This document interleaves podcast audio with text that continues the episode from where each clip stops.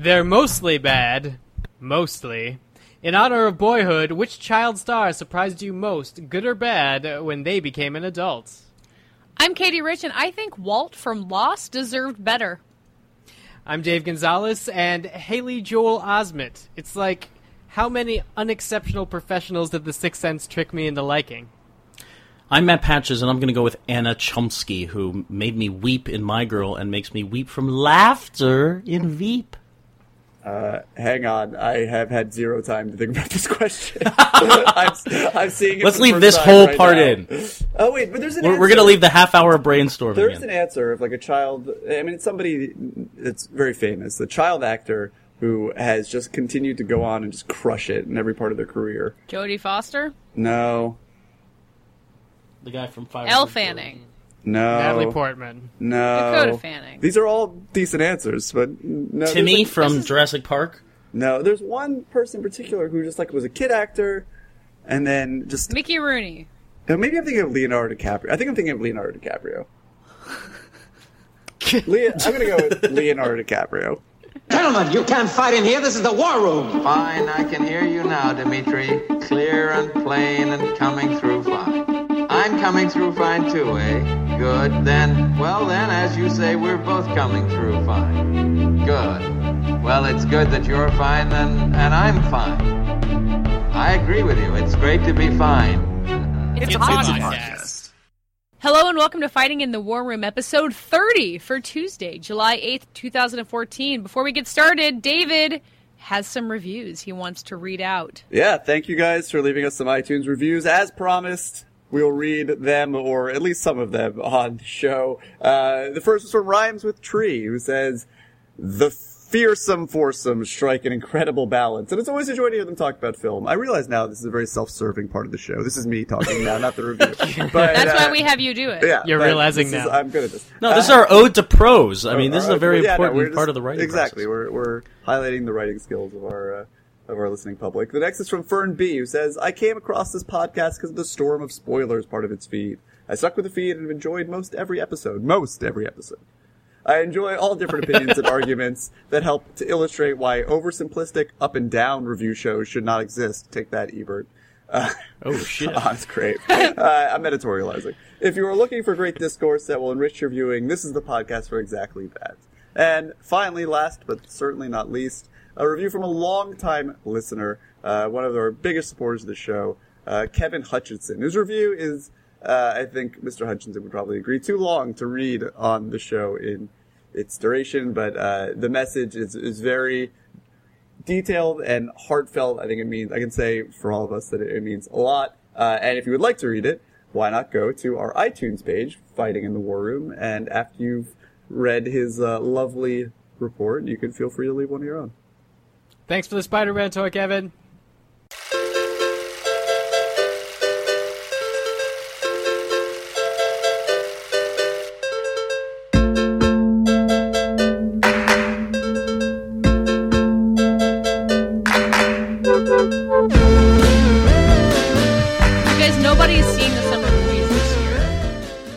July box office set a record for how little money anything made. It was led by Tammy, which, by the reports of those who've seen it, is a very odd movie, which we'll talk a little bit more about in segment three. But The Amazing Spider Man 2 didn't do that well. X Men Days of Future Past, which is the biggest movie this summer, also didn't do that well. Transformers, Paramount swears it made it opened to more than $100 million. And believe it or not, that very specific number is so important that they may or may not be lying about that because other studios say they didn't. Uh, in a way, it doesn't matter because all of these movies have made a ton of movie, ton of money overseas. Edge of, Edge of Tomorrow actually tripled its gross by in overseas markets compared to what it made here, and that was actually one of the good movies, according to those of you who've seen it, which I have not. Do we care that none of these movies are doing that well overseas? The trades, as we were recording this, are freaking out about it, but I'm not so sure that it matters other than the sense of bragging rights that America is the most important movie going market, which I think most people who are paying attention think is no longer true. Well, the first thing I'd like to point out, just to, at the top of the conversation, is that like the tides, uh, the waters have to recede before they, you know, tsunami all over the place. And when anyone looks at the upcoming roster of films, it's clear from the 2015 summer slate that all of the, the studio's resources are, you know, they're- in the way a world of Hollywood blockbusters doesn't necessarily have to be this this lack before the the tidal wave, but um, I do think that this is sort of going to be a moot point when uh, next year rolls around and you're we're having an obviously uh, record breaking summer. Um, but Because of what? because I, I, I, we're going to have an obviously record-breaking summer next year. So I think that this is going to be a moot point uh, 12 months from Wait, now. but why? Wait, what are you talking about that's going to break all the records? Uh, well, I'm probably the person. I, Dave would probably be the person Avengers who can, two. Who can uh, It is called off. Avengers: Age of Ultron, uh, Mr. Patches, as well as Batman v Superman. that's- No, that comes out in 2016. That's 2016. You're now. thinking of Yes, you're right. Star Wars Seven. No, yeah, but there's uh, Which Well, is not a we'll- it'll also movie. have a Oh, subtitle. sorry. I'm just I mean saying, let's Terminator just- Genesis. and Ooh, also, yeah, you know, I think sounds good. there are uh, there are a number of uh, huge movies coming out next summer. Uh, Jurassic World. I think Sorry. also when you look at the July 4th offerings this year, it's not especially uh, mysterious as to why people didn't flock to the movie theaters to see Deliver Us from Evil and Tammy, which was a movie that was Tammy- advertised let's be- let's be on the clear here. of quotes from the movie that people hadn't seen yet. Tammy did well.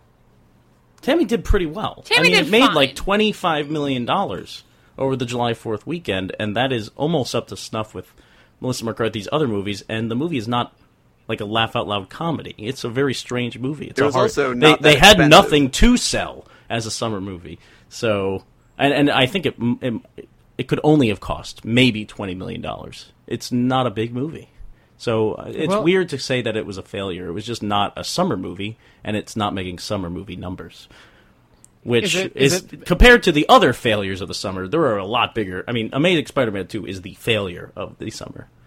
Right. So Dave, far. respond to that. so far. Okay, you know, Amazing Spider-Man Two is probably the failure of the summer. That's fine, but um, I mean, isn't it? I mean, to me, it sort of seems like because what David's saying is true, and then you also have, from my seat, all these mega franchises. I'll call them because I think that's a good word. For You do, lack of as a you better do. One. As I do, uh, and I think that they're spinning up to have like these decade-long plans. So I think we're in this like we're seeing this weird thing where our tent poles aren't seasons anymore; they're years, and we're in like a downslope year. And the next year is going to be like some crazy tent post year. It's becoming like the uh, World Cup or the Olympics or national election cycles, where it's like really once every four. These things are constantly happening, and they should all be big deals, but really.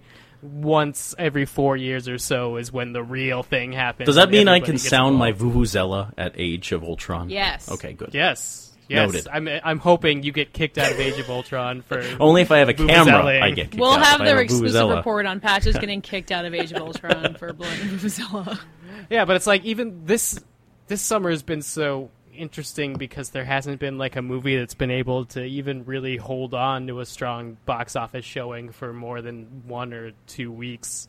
And so it seems like everybody planned this year to have like some sort of tent pole under the old system and now we're seeing the transition into whatever the because like weren't we ourselves on this podcast like a year ago talking about how we should get rid of this tent pole system and now aren't we just reaping the seeds that we've sown About wanting to get rid of the tentpole system?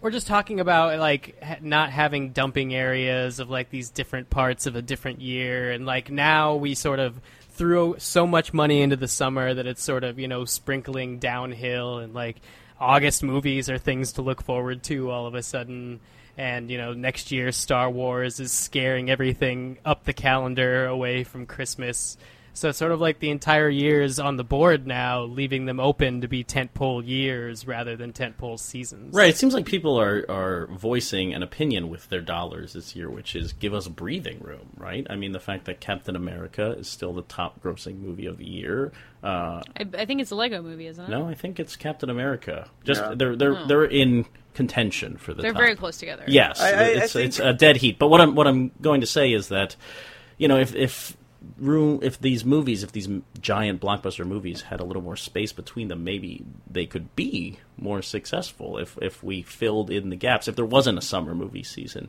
it would be better. But this all these summer movies competing with each other cannibalizing each other uh, it's it's impossible for one to be a success. You'd think that a transformers movie by now i just assume that it should be the biggest movie of the summer already and it's already looking like diminishing returns at least here at home Right, and that's the big story of the summer for me. Is uh, not that this is much of a surprise. Is is the uh, emergence of the importance of international markets, especially China.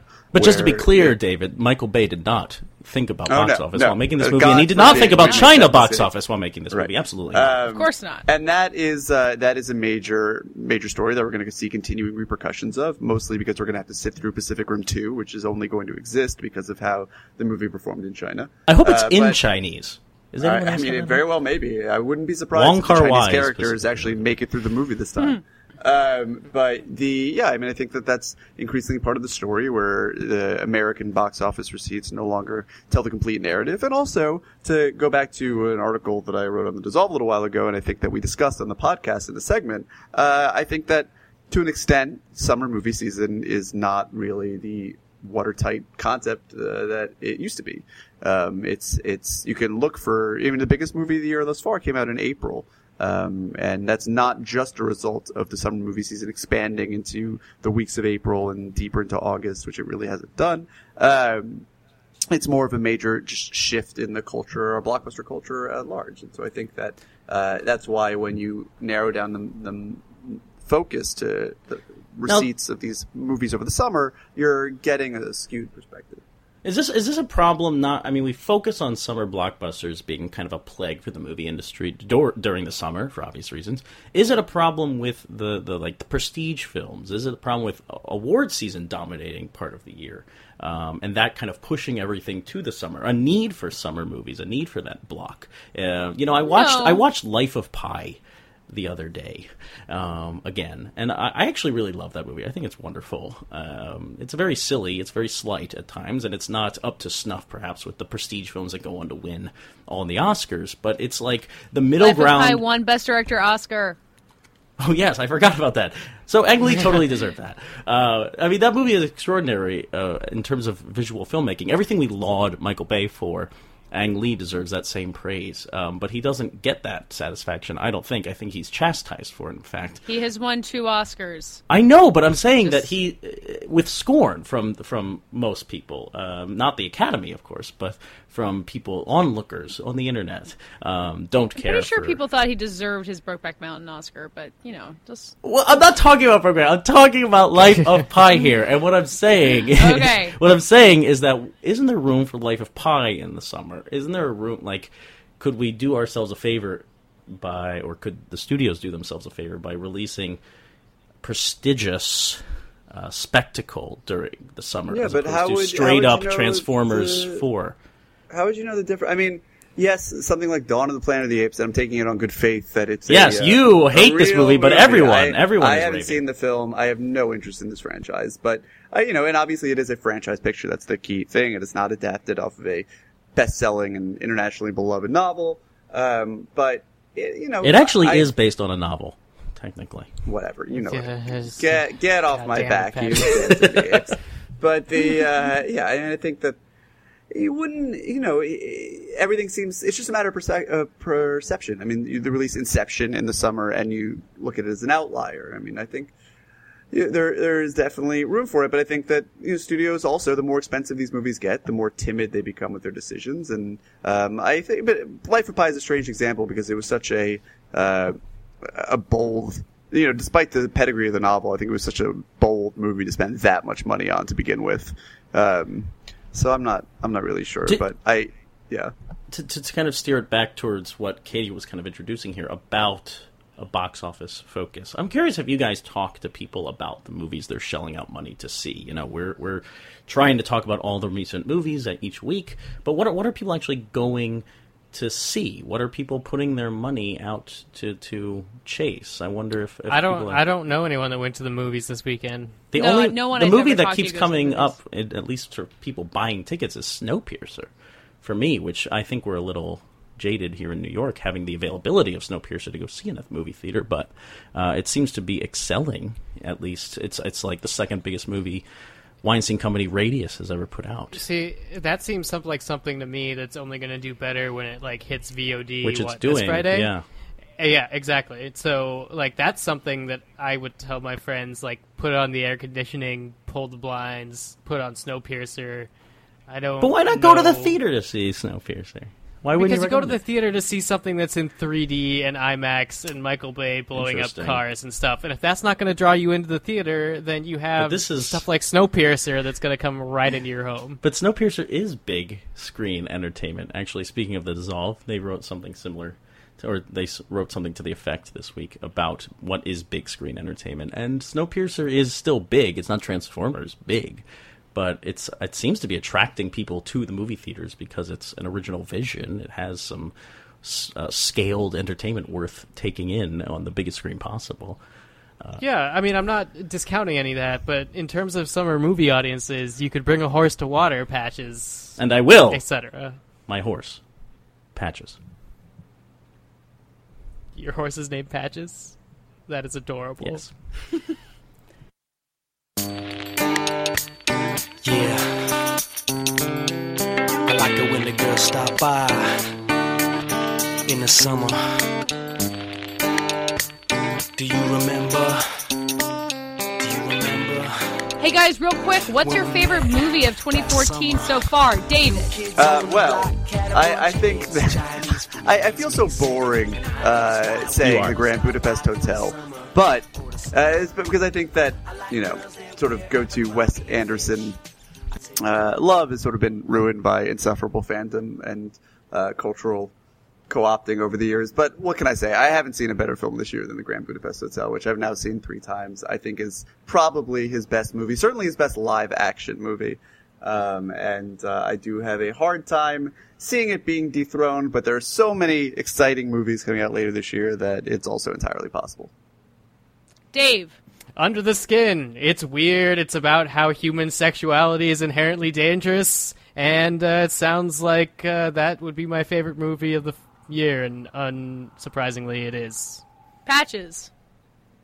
Um, what is mine? You know, I don't really get all the love for the Lego movie, but maybe that's a t- conversation for later. I'm gonna go with Locke. I'm just throwing Locke back out there because I adore Tom Hardy just talking As your on number phone. one, Yeah, well, no, it's not. I mean, my number one is gonna be Grand Budapest Hotel. To be quite fair, Ha. but I but I didn't want to repeat. I didn't. I want to throw out. You know, you know what? Best performance of the year might be Locke so far. Although I I, don't do know. Ray Ray Fiennes Fiennes. No, pretty he's good. very, very good in that movie. Hysterical, and which won't be appreciated come the end of the year because it's too funny. Um, but Locke, I think, is another performance that's going to be totally glossed over, and Tom Hardy's commanding that role. So you know, I I just read um, a great article about line readings and how we kind of overlook the amazing factor in movies and how we're all absorbed in picture and we don't uh, hone in enough on like an amazing line reading. And I think everything Tom Hardy does in this movie is that exact is that exact thing. It's just like it's poetry. It's it's a poem. Locke is a poem. Ah. Drop mic. poem. My turn. My pick is Boyhood. We're going to talk about it later this week, so I don't want to talk about it too much, but God, I love that movie. And we'll get there later. It's showtime, folks. Roll the camera. Action. Go to the movie. Go to the movies. Go to the movies. To the movies. Take me to a movie. Take us to the movies. Went to the movies. To the movies. Want you to go tonight? As discussed previously in our box office segment, Melissa McCarthy's Tammy opened over 4th of July weekend, which was a bizarre choice in a lot of ways as a 4th of July weekend movie. I'm talking about Tammy having not seen it, but I've read enough reviews and I'm familiar enough with the idea from those who've seen it that it is not your typical summer tentpole release. Not only because it's a comedy starring just one woman and no giant robots, but because it's really nothing like Identity Thief or uh, The Heat, which is you know her two standalone comic efforts that have been huge hits thus far. And there are some people who would call that a vanity project. It was called that in the New York Times. Mark Harris, who is a critic that I believe we all follow, call, called them out for calling that a vanity project when they wouldn't call something that a man produced and shepherded himself a vanity project. I'm not as interested in the gender ideas of a vanity project as I am just where we draw that line, gendered or not, because Boyhood, which opens this Friday, in some ways could also be considered a vanity project. It's something that Richard Linklater worked on for 12 years, kind of he had the support of IFC, but it was really a solo thing, and it was really just him believing that it would work, kind of reassuring his actors. Now wait a second. year after year to work on I, this. I thing. want to What? immediately draw a line here between what is a vanity project. He's drawing and a line. He's and drawing what a line. I'm drawing a line. Draw that line. You can't see it, but in this cat box that I'm standing next to with my hand through poop. I don't wrote- like this. Yes. I anyway, don't like where this is going. what is a vanity project and what is a passion project? Boyhood is a passion project. It's something that Linklater has invested himself in fully for, for over a decade to, to bring to screen uh, this kind of experimental film that's wholly narrative, obviously. Um, but a vanity project, and I don't know if I. I mean, yes, I, I, think Tammy is a vanity project because it's about Melissa McCarthy. It's a vehicle for this person. Um, that would be a vanity project to me. That's it's glorifying the self through something that you're tailoring to yourself. Uh, it is all about her. Uh, Boyhood is not all about Richard Linklater. It's all about the experiment, but I still think that that is a passion project, perhaps. Wait, isn't isn't a vanity project just a passion project that people don't like? No, That's no. my, that's kind of my contention. Because I think that it is patches. I think I'm more on David's side here than Patches' side because I think what a vanity project is saying is this person thought they were important enough to do this, and what a passion project is saying is this person cared enough about this to will this into existence, where one is positive and one is negative, and I think it's applied after you've seen the, you know, I, I don't know, after you've applied your opinion, whether to the final product or to part of the process in general.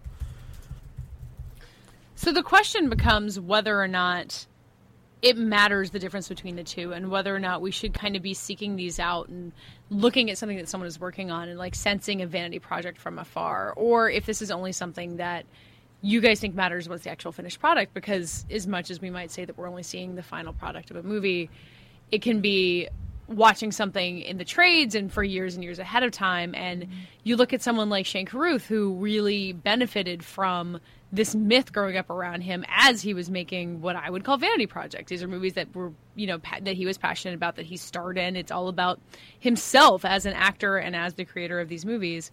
But he benefits from us talking about them and then not calling them vanity projects in between. Is this, I mean, is this a term that we should be concerned about? Is this an idea of kind of the suffering auteur who's making these things on his own or on her own, or with $20 million from a studio that does that, does that judgment matter in whether or not these movies are going to be good?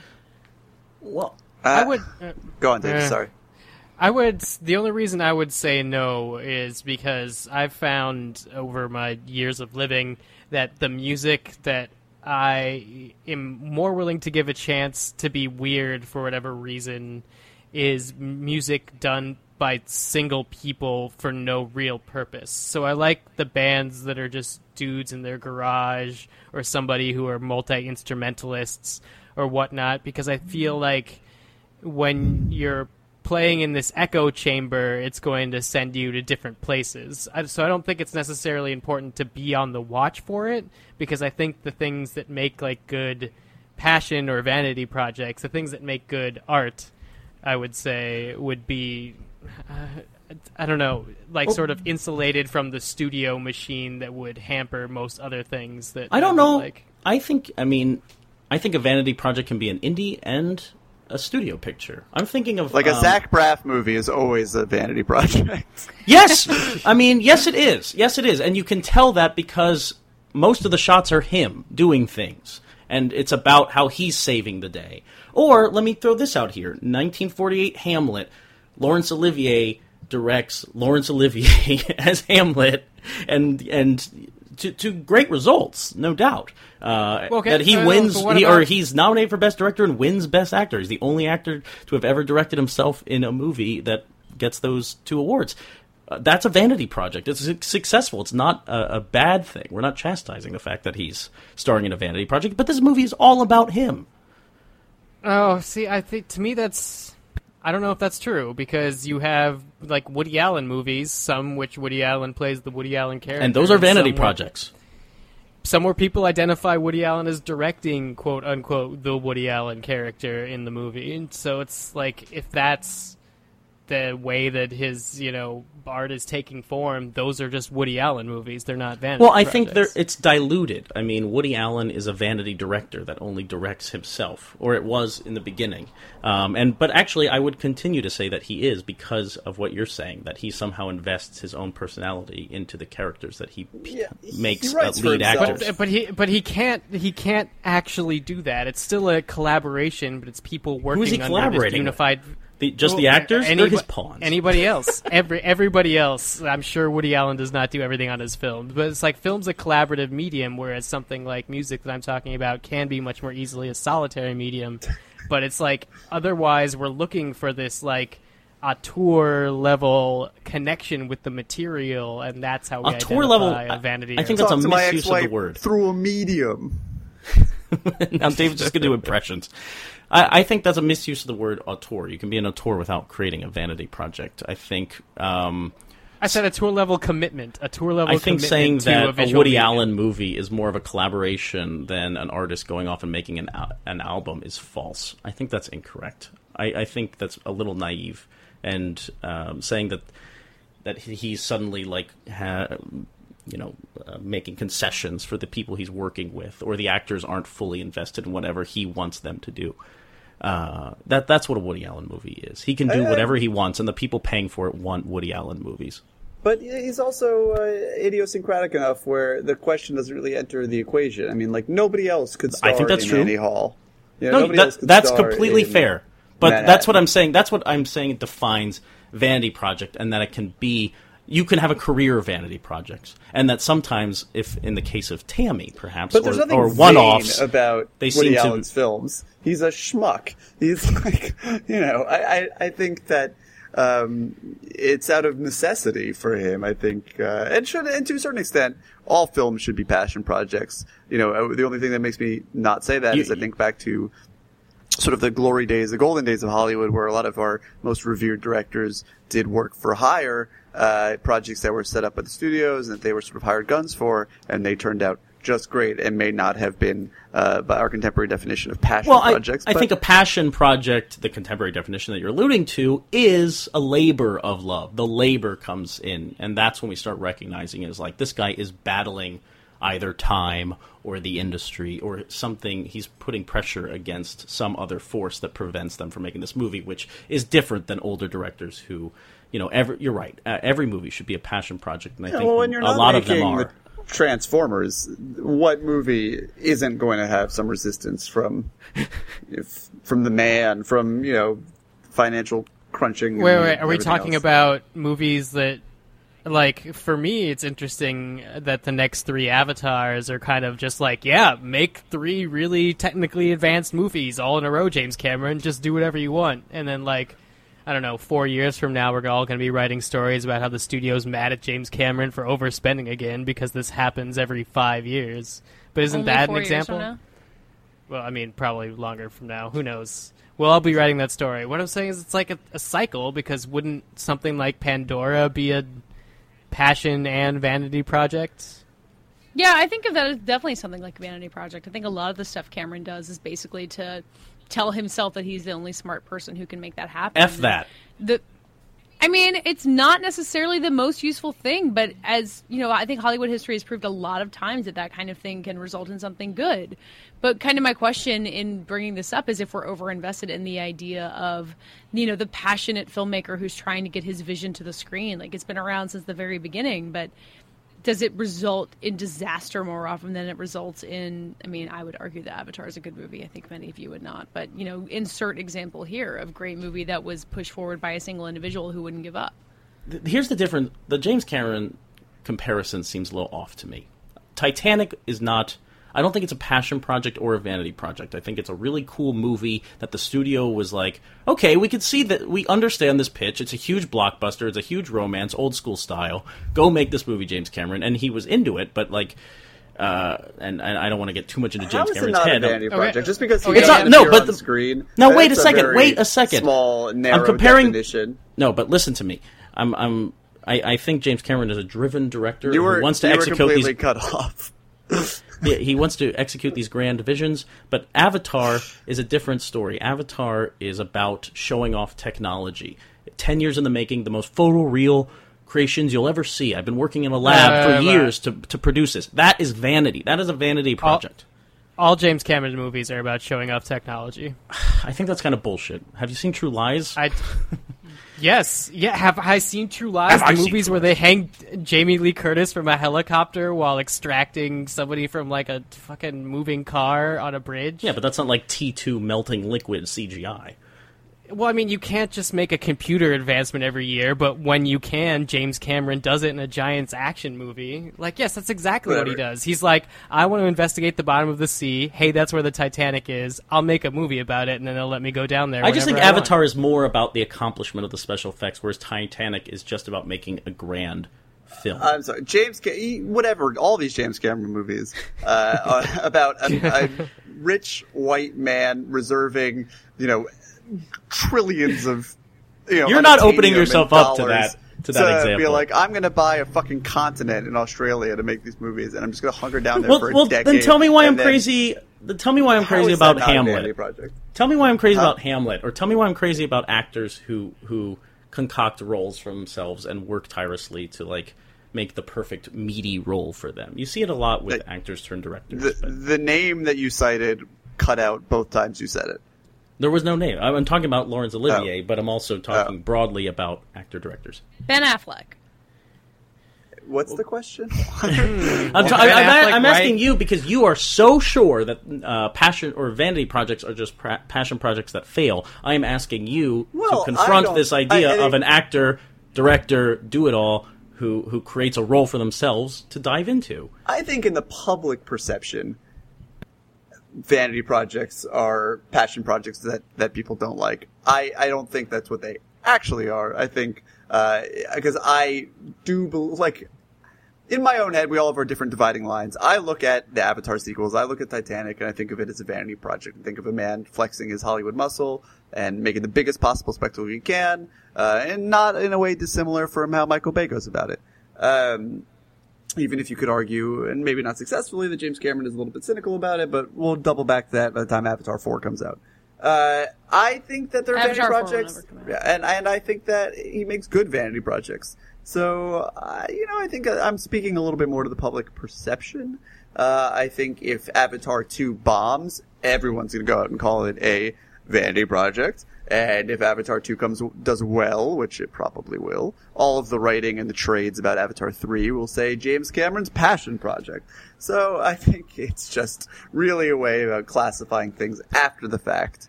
Uh, nobody has ever well, this could be overstating the case, but I really don't think people frequently call things vanity projects before they come out and have been judged by the public. Uh, whereas passion Really? projects, yeah, I mean, I think You Well, I you would mean, be it's- wrong it's- because that's the whole story Uh, it's surrounding as- Tammy. It's, it's used as a criticism to something as part of the process, but it's not. It's not talking about like how it was made or anything like that. Like okay, like if, if for an actress like Melissa McCarthy to have a movie that you know she's involved in as Tammy is going to get labeled a vanity project if people don't like it, or if people are trying to cut down the movie because actors are not supposed to write their own stuff. I don't know why, but that's just sort of this weird thing that's in the back of everybody's head that like either the director's in control or it's a team effort. It's very not usually from the writer's way in. So you're talking about when we're watching something happen and we want to find a way to cut Melissa McCarthy down even before her movie comes out. We call it a vanity project. We call it a vanity project because the thing is that if Tammy would have been great and we wouldn't we would have been talking about in depth how the history would have been and people would have watched so much of Tammy that it was we couldn't ignore it. We would have been forced to write think pieces us as critics and re-engage with it critically and we'd end up, you know, figuring out how, you know, certain scenes got inserted into Tammy and who had their fingerprints on the writing process and what sort of passion was put into getting this movie made and that sort of thing. And then it would become this whole narrative where Vanity Project is the easy way to dismiss it as, oh, this is something she wants to make herself more popular, therefore I don't have to engage with it. Yeah, I pretty much agree with you. I think it's a good write-off term, which I think is valid in some cases because Hollywood is littered with vanity projects, especially when you get to movies that are made independently. And I think outside of the studio system, like how Tammy was made, because usually when a movie like Tammy gets made for that much money, there are so many hands involved with it. I don't, yeah, I think it is dismissive, and I think it's something that kind of depends on whether or not you like the movie. But I'm not really willing, really willing to give up on the term because I don't think that it needs to always be encouraging the idea of the rugged individualistic genius who's going to make it happen. I think you need the term to be like, no, this is the flip side of that. This is what can happen. Even if you believe in your idea so strongly, it can be garbage. Like yeah, those I don't think projects. I don't Well, think there's uh, a reason to discard it. I just think that we have to call a spade a spade, and I think that the sort of uh, sexist overtones that were given towards Tammy, uh, which may again have just been a result of uh, the movie not performing very well, and so it being smacked with the Vanity Project label, needs to sort of be done away with. I think that it's it's a perfectly fine classification as long as we are consistent with it and uh, don't use it to discourage our artists from taking prominent chances. Um, but the way that it works well- retroactively, every vanity project seems like a bad idea, and every passion project seems like a good one. So And there's also there's also a step beyond Vanity Project too, which is like how Atlas Shrugged Part 3 is coming to theaters, God knows how. So it's like Vanity Project isn't that bad. It's just more like a failed attempt that But you know, you really put too much behind in the early the pejorative can be destructive because uh, our, our our colleague Mike Ryan did a really interesting interview. I guess this is probably two or three years ago uh, with Will Ferrell after maybe it was after Casa Mi Padre, and or everyone Mm-hmm. Yes, that would be everyone the one. or Everyone Must Go. I'm trying to remember one of his two small movies, the one that he really wanted to make, and and uh, probably not Cosby Project. It's probably Everyone Must Go because it's a little more dramatic, it's a little more interesting, uh, and it's very much uh, a vehicle for him, and he helped get it made. And he wanted to make this movie more than anything, and it bombed, and people didn't like it that much. And he's like, "Why would I even do these things? Why would I make these projects?" And, and I, I'm sure if he went through the reporting on it or writing about that film that it was slapped with Vanity Project or something like that and used in a pejorative manner. Um, and, and that does scare talent away from taking chances, as David mentioned. Like, we don't want to do that, but uh, you, you should reclaim the word and try and frame it in a positive way. If it, you know, I guess vanity will never have that context, so I- I might as just well call it passion. the- so. to go back to Tammy, I'm not. It doesn't strike. I mean, I think that words need to be used carefully, and I don't necessarily understand the justification for singling out Tammy as a vanity project. I think what people mistake that as I don't think anyone does. Right. Well, people. I mean, she's preying upon her image. She's doing another one of these movies where she's, um, you know, playing a, a similar stereotype to how she's Melissa McCarthy has appeared uh, in the movies in her theatrical career. Um, moving further and further away from Sookie St. James in the Gilmore Girls. Or Sookie St. James, no, Sookie St. James and Gilmore Girls, Sookie whatever is True Blood. Anyway, uh, they, and so I think like that was callous and crass. Uh, and when there's no justification to it, it does hurt the system. It does take away the power of it as pejorative. Um, and so shame on the New York Times for that. But I still think that, you know, there's value to it. I think that you know, I don't. I think it's a critical shorthand term. So as long as it's not being used irresponsibly, which of course it will be because it's life in the internet and talking about movies, that um, I think that um, uh, vanity's fair. Oh, I see what you did there. Ayo. So what we what we really need is a PSA. Don't drink and use the term Vanity Fair. I mean Vanity Don't- Project or Vanity. Don't Fair. do what we just did and drink and talk about. Ugh. and blah, blah, blah. D- don't drink and review movies, you guys. It's a serious business, and uh, you need to no, be do, do that. Definitely do that. That's terrible. Look at advice, where it got David. Take all sorts of drugs and review movies. Just read it, give it a once over before you send it to your editor. That's all I ask. We're in showbiz.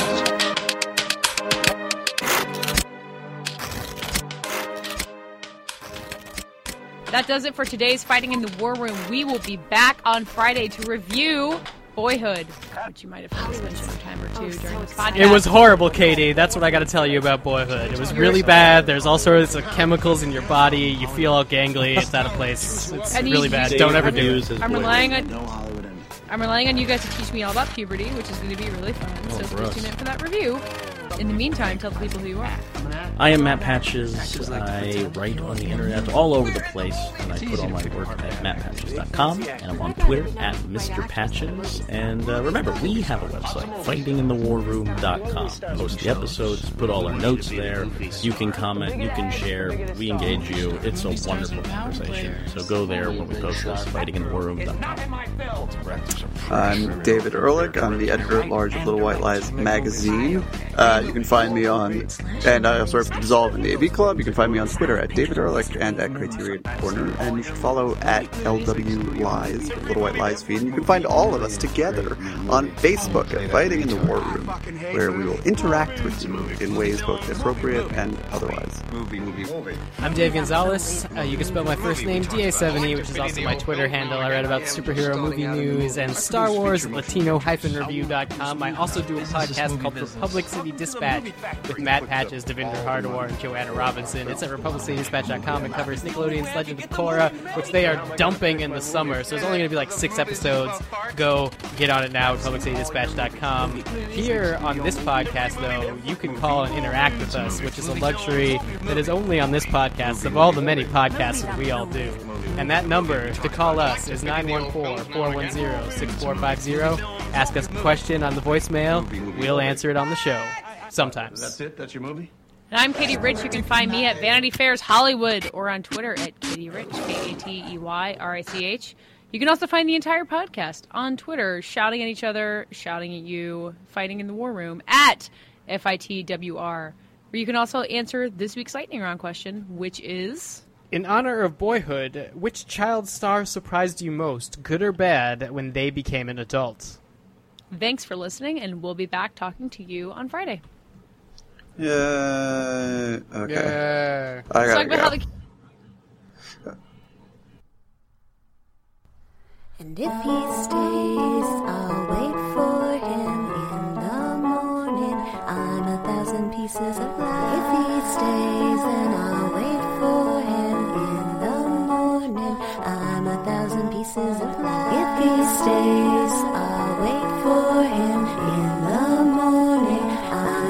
thousand pieces of light. If he stays, then I'll wait for him in the morning I'm a thousand pieces of light.